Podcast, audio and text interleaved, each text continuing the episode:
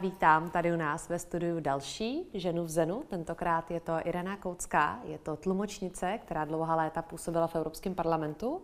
A dneska, eh, dneska si její kariérní dráha posunula tak trošku jiným směrem, kdy spolupracuje na projektu Seniori na palubě u Pirátské strany, takže ty zkušenosti ve veřejném prostoru jsou dlouholeté a zároveň docela různorodé, tak já jsem hodně zvědavá. Jednak samozřejmě moc děkuji, že jste přijala naše pozvání. Já děkuji za pozvání. A jsem hodně zvědavá, jaký to je v rámci velké instituce, samozřejmě nadnárodní instituce.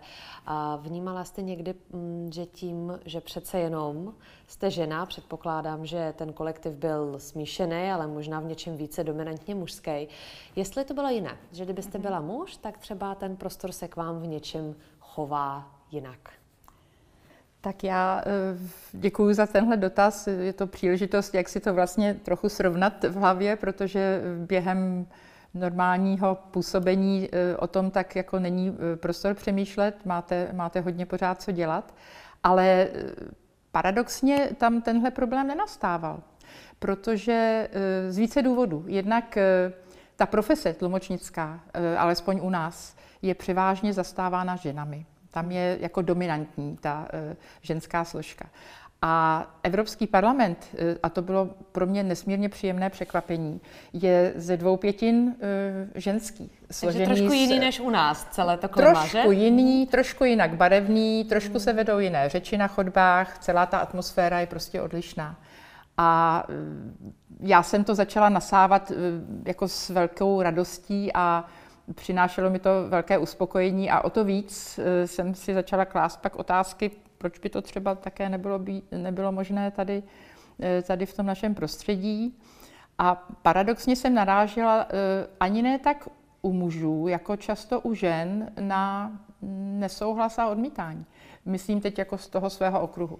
Protože třeba příklad paní Hybáškové, která byla europoslankyní jedno období, Eh, možná dvě, to si teď neuvědomu, tak eh, ona tam šla s tím a sama to pak v rozhovorech říkala, kvóty jsou nesmysl, to prostě nemůže fungovat, je to umělé a tak. A potom v nějakém rozhovoru v Respektu říkala, já jsem se spletla. Je to prostě pro určité období v, ty, v té situaci, v které my jsme, asi nutný nástroj, aby se ty věci nějak pohnuly, abychom nemuseli čekat 50, 100 let, až se to jakoby dostane do, do normálu. A je, je právě možná škoda, eh, že některé ženy, a není jich málo, prostě ty kvóty odmítají, protože je to pro ně nedůstojné.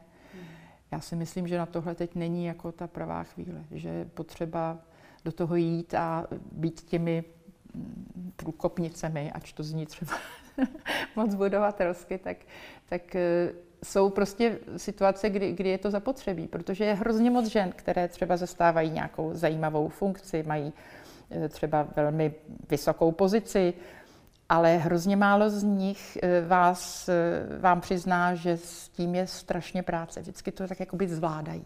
Já si pamatuju, možná teď už je to trošku méně takhle, ale já si pamatuju mnoho rozhovorů, kde prostě význačné podnikatelky, šéfky různých nadnárodních korporací nebo jejich zastoupení u nás se dušovaly, jak prostě to všechno lze, jak jako ty děti a ten manžel a ten rodinný život a ten, eh, ty volnočasové aktivity a samozřejmě to vytížené, vytížení v té práci, protože to je jako otázka té, toho zorganizování. A vznikají tady, podle mě teda vznikaly takové jakoby vzory, nevzory hmm. takových nadlidí eh, a přitom ta situace jako v reálu je dost odlišná.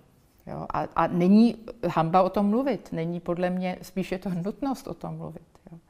Protože tohle, tohle by třeba leckoho odradilo, zatímco ty eh, jakoby upřímné zpovědi a ty, ty, eh, ty skutečné, skutečné mm, jako zážitky a situace zprostředkované by těm lidem, těm, těm ženám mohli mm, podle mě spíš jako pomoct.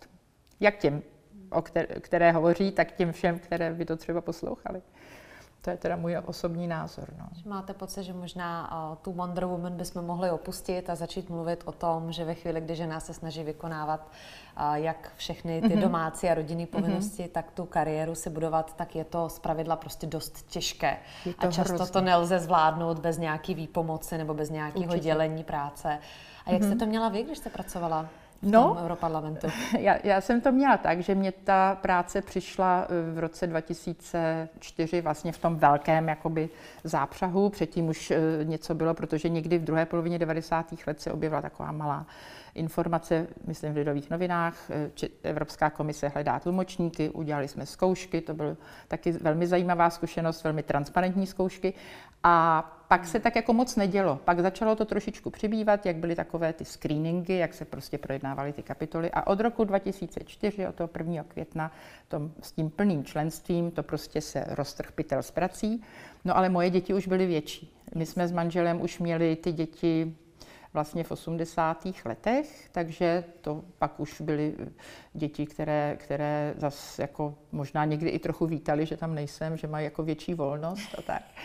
Ale, ale zvládli, to, zvládli to hezky, ale je pravda, že eh, můj muž je zlatý člověk, eh, český inženýr, zlaté ruce, zlaté srdce ale taky byl vychován jako tradičnější. Hmm. Takže eh, ani pro něj to nebylo lehké, ale vždycky mě podporoval. Hmm. Vždycky mě podporoval, nikdy neřekl, nezlob se, já to tady s těma dětma jako nejsem schopen zvládnout.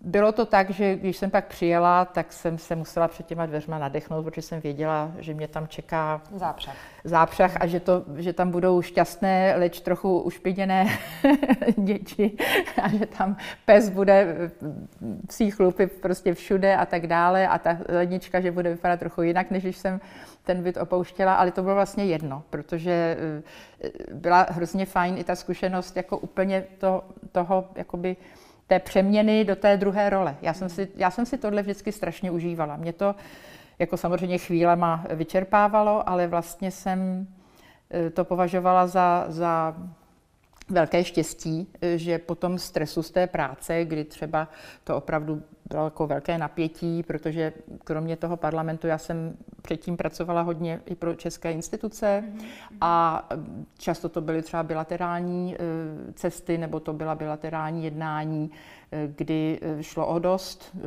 a kdy jste byla jako s jedním, s dvěma lidmi, které si nevyberete, že jo? Máte s nimi strávit prostě třeba tři, pět, dní, týden, ještě mimo domov, eh, tak, tak to nebylo jednoduché. Ale ten návrat zpátky a to řešení těch eh, problémů, jak to bude, kdo zítra koho kam odveze, co je třeba koupit a jestli babička přijde tuhle neděli nebo až příští a eh, potřebu mámo nový džíny, protože to samé už se nedá chodit, to bylo jako, to byl balzám.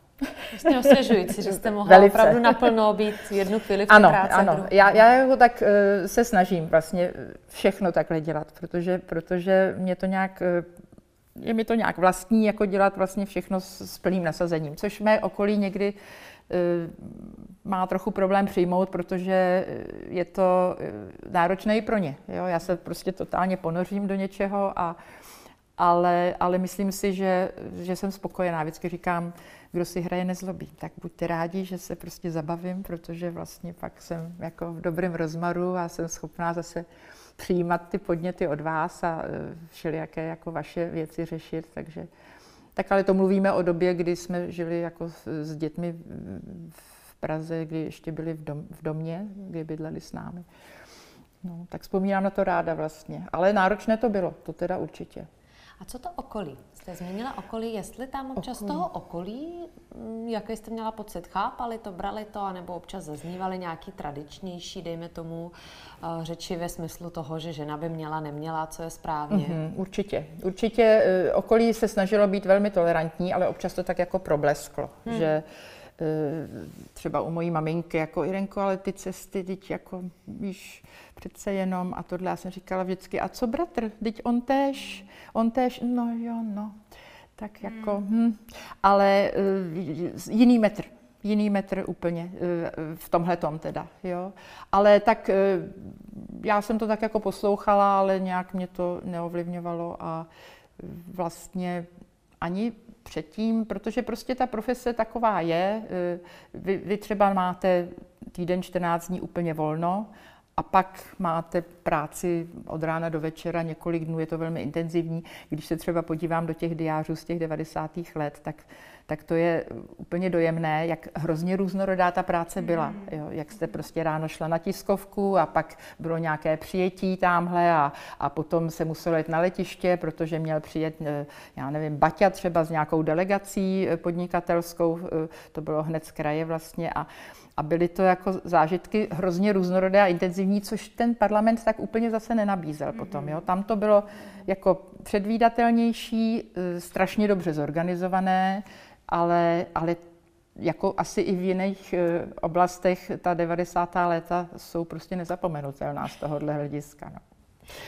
A když mluvíme o těch delegacích, tak ono občas i na tu profesi tlumočnice trošičku se převádí určitý stereotyp toho, mm-hmm. že to bývají ženy mladší, eh, výraznější, krásnější, že jo, který pracují s těma mocnýma pánama, staršíma mm-hmm. a že tam mhm. vzniká určitá taková erotická představa, která mm-hmm. si myslím, že jako konec konců to vidíme, že se to promítá, že do různých románů ano. a tak dále. Eh, zažila jste někde něco eh, takového v tom smyslu, teď nemyslím, mm-hmm. zda jste měla s někým román, to je samozřejmě vaše soukromá věc, ale spíš, že tam ten stereotyp hrál svoji roli, Určitě. že k tlumočnici ženě mladší bylo um, v něčem možná mm-hmm. přestupováno jako k potenciální možnosti, dejme tomu nějakého romantického dobrodružství. No, ano. No, určitě, to máte určitě mm. pravdu, ale minimálně eh, mnohokrát zaznělo, vy jste ta tlumočnice, tak nám něco pověste z těch historek, jako to je, přece tam jste musela slyšet takových věcí. No tak to vůbec nepřipadá v úvahu, že jo? Hmm. protože i když my eh, jako jsme nepodpisovali nějaký kodex, tak ten kodex má každý v hlavě. Eh, to prostě, buď jste v tomhle směru jako tlumočník se vším všudy, nebo ne. Ale takové to, vám to slečno ale kouká z očí, že bychom si mohli jít někam prostě večer sednout, jako jo, tak to jsem párkrát zaslechla určitě, hmm. určitě. Ale víte co, já jsem, já jsem na tohle tak nějak vždycky reagovala jako s velkým klidem a e, přece jenom e, v době, kdy jsem tlumočila na téhle úrovni, eh, tak už jsem byla prostě matkou od dětí a já mám pocit, že to ze mě nějak trochu čouhalo, že jsem prostě byla jako spokojená manželka, spokojená matka a neměla jsem potřebu nějakých jako mm, těchto typů e, zážitků, ale, ale že, ty, že ty řeči jako zaznívaly, ale e, když jsem je prostě nevyslyšela, tak že by, že by z toho někdo udělal problém, jako že tuhle paní už příště ne, jo, prostě to nebylo dobré, jo, tak to, co se nikdy nestalo, to se nikdy nestalo, vždycky to tak jako zůstalo, prostě ne, tak ne. No. tak to je, to je ta lepší varianta. To je ta lepší varianta určitě. Eh, možná, že fakt hrála eh, roli skutečnost, že už jsem prostě byla jako zralá, zralá osoba. Hmm. Že kdybych, kdyby mě třeba tohle potkalo v době, kdy jsem byla mladší, kdy jsem třeba neměla žádný pevný vztah, hmm. Že by jsem možná reagovala eh, obtížnější tímhle způsobem, že by to bylo těžší asi. No. Rozumím. A tím, že máte srovnání vlastně té instituce že, toho Europarlamentu a zároveň i těch místních institucí, mm-hmm. řekla byste, že tam to prostředí je jiné? Třeba uh, toleruje větší míru nějakých poznámek, stereotypů, nebo že by třeba ten přístup byl automaticky nastavený, několikrát jste zmínila, že to bylo jako osvěžující, mm-hmm, jak to mhm. bylo profesionální, jo? Mm-hmm. nebo že ty řeči v kuloárech byly jiné. Uh, jak byste to porovnala? Tak eh, řeči v kuloárech byly jiné, ale zároveň eh, nemohu, eh, jednak to prostředí zase tak dobře zvnitřku neznám, protože jako externí tlumočník tam prostě sedíte v té kabině a hmm. můžete vnímat to, jak se ti lidé baví spolu při tom jednání toho výboru nebo té hmm. frakce politické. Občas něco zaslechnete, občas se něco dozvíte, ale ale určitě je to do určité míry podobné. Zároveň ale je pravda, že takové ty jakoby regulární sexistické poznámky to prostě nejde.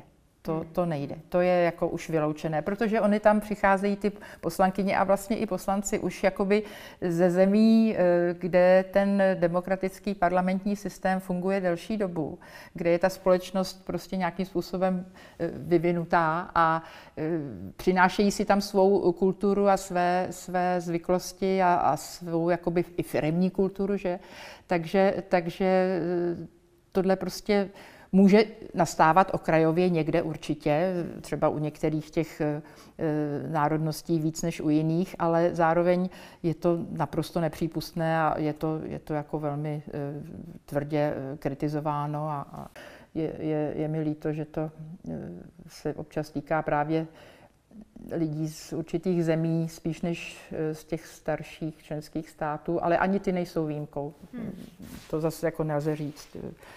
No, je to, ale ta skutečnost, že tam máte prostě tolik žen, že, hmm. že tam je tolik uh, předsedkyň těch, těch výborů, tolik zpravodajek, tolik prostě uh, různých, různorodých ženských hlasů, to si myslím, že je k nezaplacení a že to jako vytváří z mého pohledu jako úžasnou atmosféru a strašně si přeju, abychom to tady měli taky, aby prostě to nebyly osamělé hlasy a nějakých 15 eh, nebo kolik máme senátorek, nebo jak to, jo, to prostě do 21. století nepatří.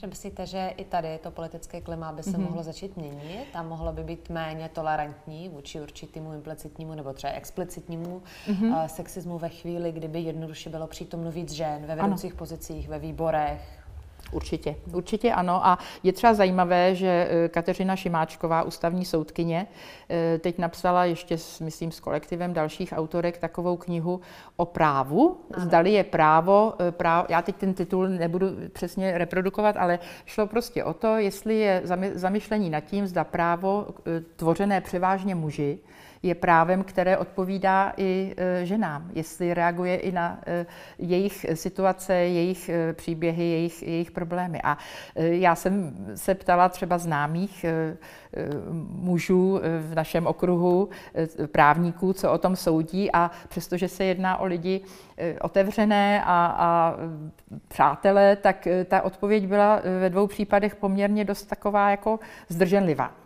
Myslím si, že trošičku paní eh, ústavní soudkyně šlápla na kuří, eh, oko, eh, na, na kuří jako oko a že to, že to mm, ještě je něco, o čem já teda doufám, uslyšíme a že i, takováhle, i takovýhle krok je důležitý pro to, aby se rozproudila ta debata. To není jenom zavedení nějakých pravidel, ale taková jakoby celospolečenská debata. Musí to být, musí to ty lidi vzít za svoje. No. A, a, a další věc je, že třeba z takové ty jak tomu se někdy hanlivě říká manely, to jsou ty hmm. panely složené pouze z mužů, jak, tam, jak stále to platí, jak, jak stále to je. Já třeba dneska večer dělám debatu online pro přátele s Radkem Špicarem, místo předsedou eh, eh, Českého svazu průmyslu a dopravy a když jsem si o něm hledala materiály, tak jsem třeba narazila na řadu rozhovorů u pana Moravce a tak, ale vždycky jsou tam muži v černých sakách. Je to takový sbor havranů, jo. Prostě je to strašně škoda, je to, je to špatně, nemůže to přece reprezentovat jako úplný pohled na věc. Já, přitom už jsou ženy i, i v těch e, funkcích, ale Někdo říká, oni tam nejsou, eh, oni tam nejsou ochotní jít, nevím, ale každopádně eh, si myslím, že by bylo hrozně přínosné, kdyby třeba některý z těch mužů, co jako by zjistil, že je někde na nějaké konferenci v panelu složeném výhradně z dalších mužů, řekl, nezlobte se, já bych rád na vaší konferenci jel, ale když je to tak, že tam bude pouze jedno pohlaví, tak to teda je škoda, protože je určitě řada žen, které byste mohli oslovit. Tak až tohle začne, tak si myslím, že se zase pohneme kousek. Naprosto souhlasím. Já mám jako nedávnou zkušenost třeba Petra Horkýho na Houseboatu, na talk show, který je vel, velmi otevřený, nesmírně jako liberální, zajímavý mm-hmm, člověk, mm-hmm.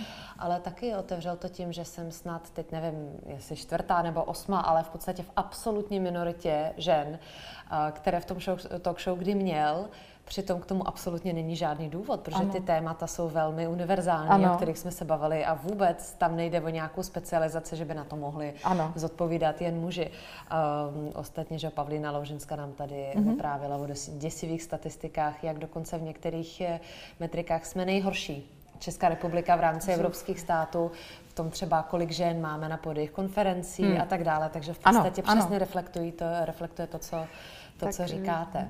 Tak já doufám, že třeba někteří z těch mladších, protože my tady máme takovou jakousi soutěž genderman, což zase třeba někdo s tímhle způsobem jako řešení toho problému nemusí úplně souznít, ale je to prostě jeden z pokusů, ať, ať je, ať, ať někdo vymyslí něco jiného, že jo, něco dalšího. Tak, tak já si myslím, že zrovna v tomhle okruhu lidí, když jsem se dívala třeba na to udílení cen mm. online, tak tam byli jako zajímaví, eh, zajímaví lidé, mladí muži, nebo tak do těch, kolem těch 40 let maximálně. A, a si říkám, a tihle třeba, až už budou někam pozváni příště, tak už možná jako budou vyžadovat hmm. někoho jiného kolem toho stolu, než zase ty stejné, eh, stejné další muže. Tak. No já také věřím tomu, že to nezbytně musí mm-hmm. přijít, mhm. samozřejmě. Mm-hmm. Nicméně chci se ještě zeptat, ty seniori na palubě u Pirátů, mm-hmm. díváte se na seniory jako na homogenní skupinu, anebo tam ten rozdíl mezi staršíma ženama a staršími muži je nějak vnímán?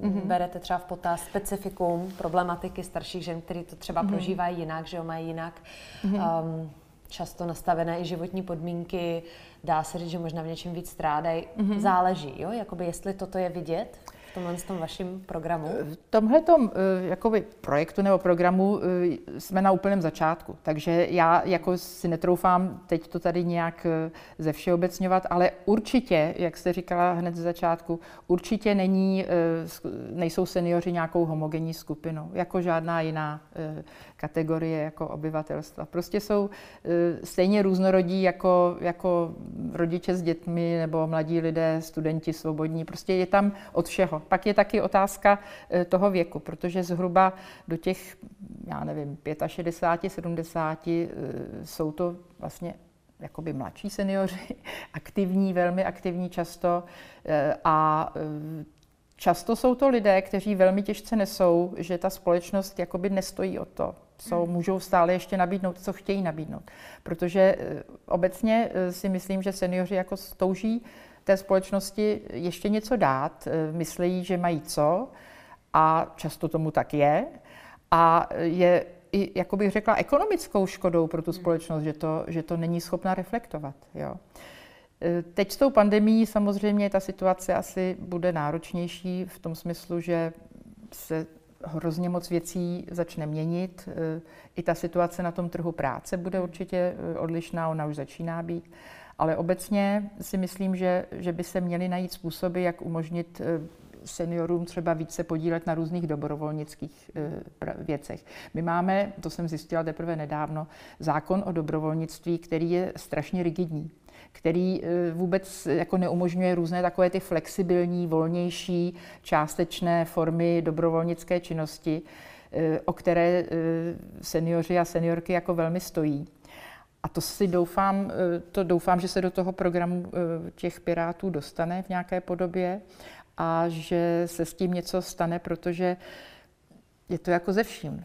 Šťastný senior, eh, zdravý senior, levný senior. Protože senior, na kterého nebudete muset vynakládat jako stát velké prostředky, abyste řešila nějaké jeho psychické či jiné zdravotní komplikace, prostě spokojení lidé, to je k nezaplacení. A proč by nemohli být spokojení i lidé nad 60 a nad 65? A další aspekt je ta mezigenerační jako rovina, protože se třeba dozvídáme, že je velmi populární v některých zemích e, sdílení bytu mezi seniory a studenty.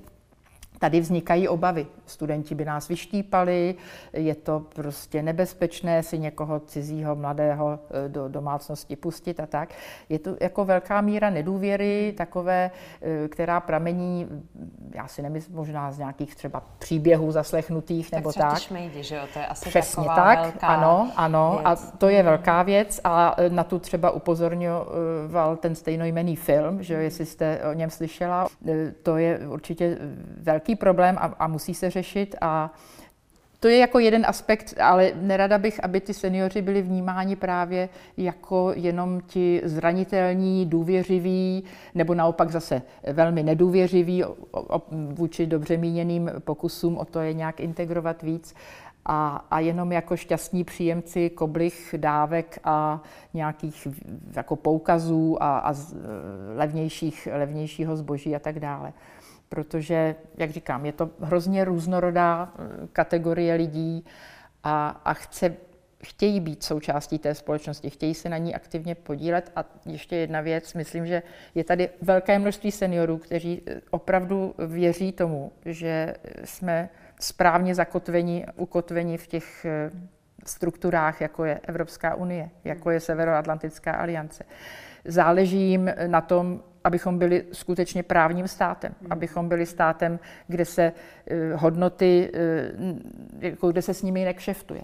A záleží jim na tom i kvůli jejich dětem a jejich vnoučatům. Jo, myslí na to. A, a to třeba si myslím, že doufám zazní eh, i v tom pirátském programu, protože jsou to prostě lidé, kteří eh, jsou své právní, jsou velmi často, opravdu by mohli být přínosem pro tu společnost a, a já si jen přeju, aby k tomu měli tu příležitost. No.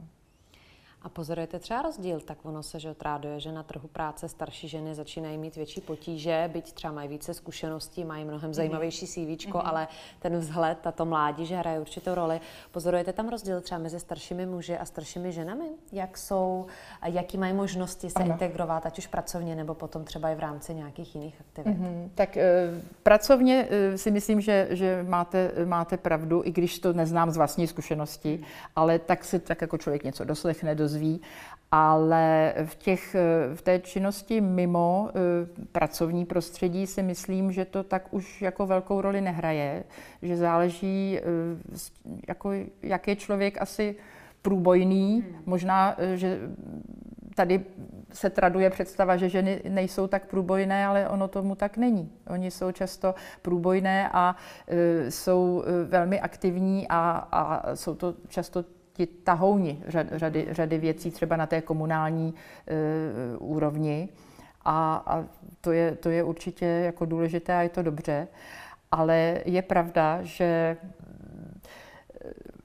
prostě já si pamatuju, jak jsem jednoho e, novináře oslovila s tím, že je mi líto, že v televizi nevidím třeba moderátorky nebo, nebo nějaké nějaké novinářky, které by třeba vedly jakousi debatu, eh, nemyslím takovou jako volnočasovou, myslím třeba politickou debatu nebo ekonomickou, a kterým by bylo třeba nad 55. Protože si myslím, že tady takové schopné ženy jsou. A on byl velmi překvapen a říkal, no to si paní kolegyně budeme muset počkat, až dorostou. Jakože prostě šmahem eh, dal najevo, že v téhle naší společnosti teď a tady tyto ženy eh, jako nenajdete. Což, což já, moje děti se mi vždycky smály, protože já jsem uh, plédovala při, při každém otevření televize za to, aby tam bylo víc. A říká, aha, zase maminka s tím svým tématem, protože prostě mě to, mě to připadá zase špatně. A když si otevřete televizi francouzskou, anglickou, nemluvím o Spojených státech, tam už je to úplně eh, jako eh, v tomhle směru hodně posunuté, tak, tak tam prostě ty ženy vidíte a jsou tam jako zcela právoplatné, eh, vážně brané, jako ty jejich partneři, myslím teda pracovní, a, a nikdo jejich přítomnost nespochybňuje. Jo? A já myslím, že máme řadu novináře, které jsou jistě velmi dobré, ale jako ještě máme navíc. Mm. Já určitě naprosto souhlasím. A on vůbec ten archetyp, že starší ženy, která hmm. je platná svou zkušenosti, svou moudrosti, když hmm. to tak můžeme říct, a nejenom tím, že peče pro vnoučata, je vlastně něco, kam je ještě potřeba se posunout ano. v mnoha aspektech. Bohužel tam asi ještě nejsme. Nejsme. A je potřeba víc uh, modelů, víc příkladů, hmm. protože to prostě pořád jako je důležité. Potřebujete vidět, že to jde, že ta paní, teď ona je, podívej se, teď ona je tak stará jako já a podívej se, jak tam jako už, co tam dělá a, a je úplně v pohodě. Nemá prostě ty ideální proporce a je vidět, že už teda něco zažila, ale je tam a říká věci, co jsou zajímavé. A, a možná naopak tím, že něco zažila, že jo, tak tam je ta přesně, živá zkušenost, přesně, ano, může ano, předávat. Ano, ano. Jako no. bychom zavírali dveře před něčím, co nás všechny může obohatit, si hmm. myslím, hmm. jo. Z nějakého důvodu, jako strachu ze stáří nebo prostě z konkurence, nevím, nevím, nevím. No, ale doufám, že to pomine, že právě takovýhlemi kroky a dalšími kroky se to posune. No. A kdybyste si teď měla představit eh, mladou ženu, která dostudovala vysokou, teď mm-hmm. začíná v práci, to je dnes jako zaměstnanec, podnikatelka a vlastně jakoby začínají takzvaně z na trh ano. se svým projektem, nápadem, z pravidla v nějakém bodě se začne potýkat, ostatně o tom ten celý projekt je, s tím, že jí někdo vysvětlí, že je příliš tlustá, že je špatná matka, že v, nebo prostě jinak ji začne urážet, většinou mm-hmm. se to týká mhm. těla, sexuality nebo mateřství.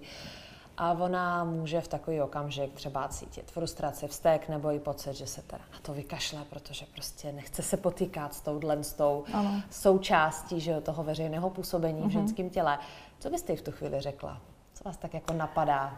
Třeba možná ušitou zkušenosti prostě nějakého delšího pobytu že v, tom, hmm. v tom hmm. veřejném prostoru, um, že to třeba stojí za to, nebo na co se může zaměřit. Jako napadají vás nějaké slova, které by mohla v tu chvíli chtít slyšet? No určitě vydržte, nenechte se otrávit. Nenechte se otrávit, vydržte, eh, najděte zpřízněnou duši ve svém okolí, abyste měla prostě vrbu partnera, maminku, kamarádku, já nevím, někoho. Eh, nevzdávejte to v žádném případě. No. Asi stojí tak, to za to. Stojí to určitě za to. Určitě to stojí za to, ale je lepší na to nebýt sám. Hmm. Asi to někdy jde i tak, ale určitě je lepší nebýt sám a uh, jakoby předem si to ještě předem, než se to celé rozběhne, si to jakoby probrat s těmi, na které se potom budete chtít spolehnout a kteří vám budou s tím uh, nutně muset pomoct, protože jeden jediný člověk, aby to utáhl, to, to je jako moc, moc uh, velká, velké břímě, řekla bych. Jo. Ale ale zároveň říkám ne, nevzdávat, nevzdávat se určitě. Že ne, preventivně protože... si splést tu záchranu Trošičku, síť. aspoň jakoby pár těch ok si tam jakoby dát dohromady, aby to pak nebyl příliš velký pád, mm. příliš bolestivý, který by to třeba celé zpomalil a než kvůli jako úplně utnu. To by byla určitě velká škoda. No, takže trochu myslet jako na ta zadní kolečka, na tu budoucnost a a probrat to s těmi lidmi, aby nebyli jako postaveni před hotovou věc. No. A zároveň opakuju, prostě jít do toho, stojí to za to určitě. A dělá to člověk pro sebe, ale dělá to i pro ty druhé. Že jo. Děkuju.